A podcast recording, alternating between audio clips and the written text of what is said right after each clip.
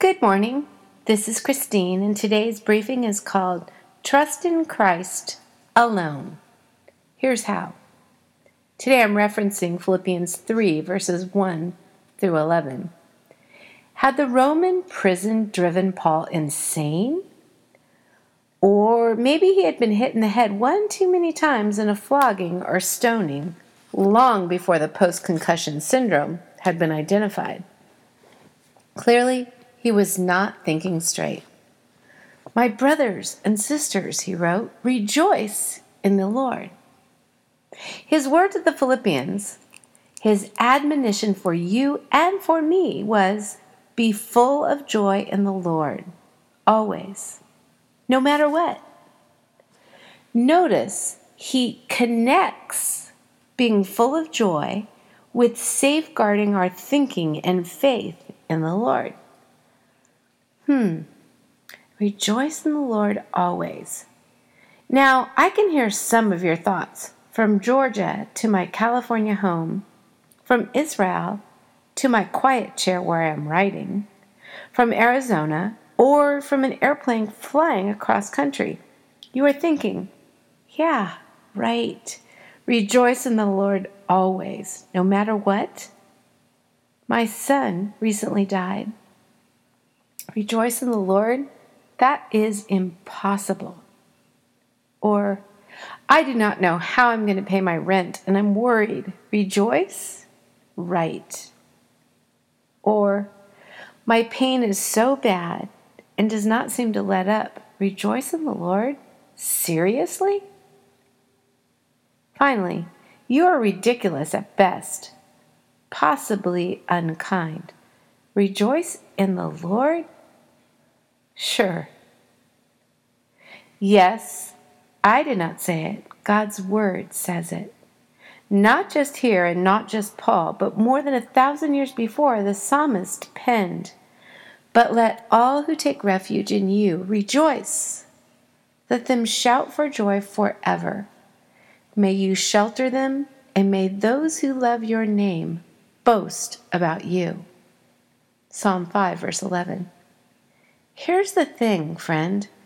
When we intentionally rejoice or choose to delight in the Lord, we are exercising our faith in God, our belief that He is on the throne, and what's more, that He is at work in our lives.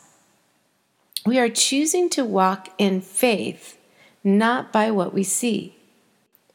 When we rejoice in the Lord, we keep faith in Jesus Christ as our focus, and we are not easily pulled away by errant thinking.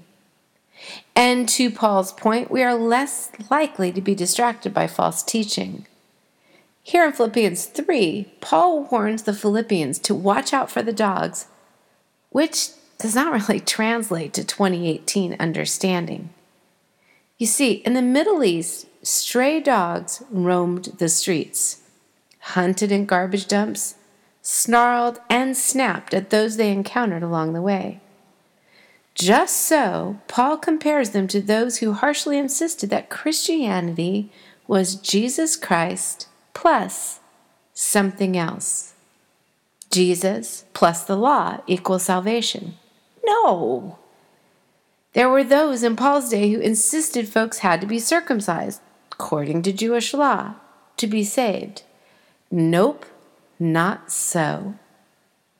Then, lest someone use their pedigree or family inheritance or degree from USC for position or leverage he refers to his own birth as a righteous Jew from the tribe of Benjamin. His training, his brilliance, and his zeal for the law as a most righteous Pharisee, none of which mattered compared to knowing Christ. Friends, beware. There are charlatans who endeavor to use erudite speech and intelligence to attract adherents. Why do you think Scientology has gotten a foothold? The promise of raising one's IQ. Why do you think anyone, much less a woman, would seek the company of the NXIVM leader? You know, the cult which has finally been busted wide open out of upstate New York? That man attracted brilliant people and their money across many disciplines and vocations because he had a charming, intelligent allure and made a promise of bringing individuals success in their lives.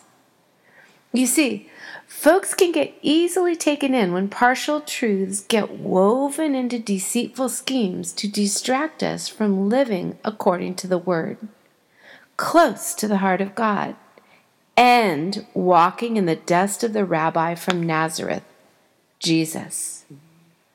Thank you, Brother Paul, for reminding us to trust in Jesus Christ alone. It cost you everything. You paid the ultimate price, but you were ready for that. Even here in Philippians 3, you wrote, I also consider everything to be a loss in view of the surpassing value of knowing Christ Jesus, my Lord. Thank you for reminding us, encouraging us to rejoice in the Lord always, all the time, in spite of, and no matter what. Yeah, reminds me of the song Even If by MercyMe. If you're reading this briefing, you can click on the link. Rejoice in the Lord and trust in Jesus Christ alone. Even if, and it will be well with your soul.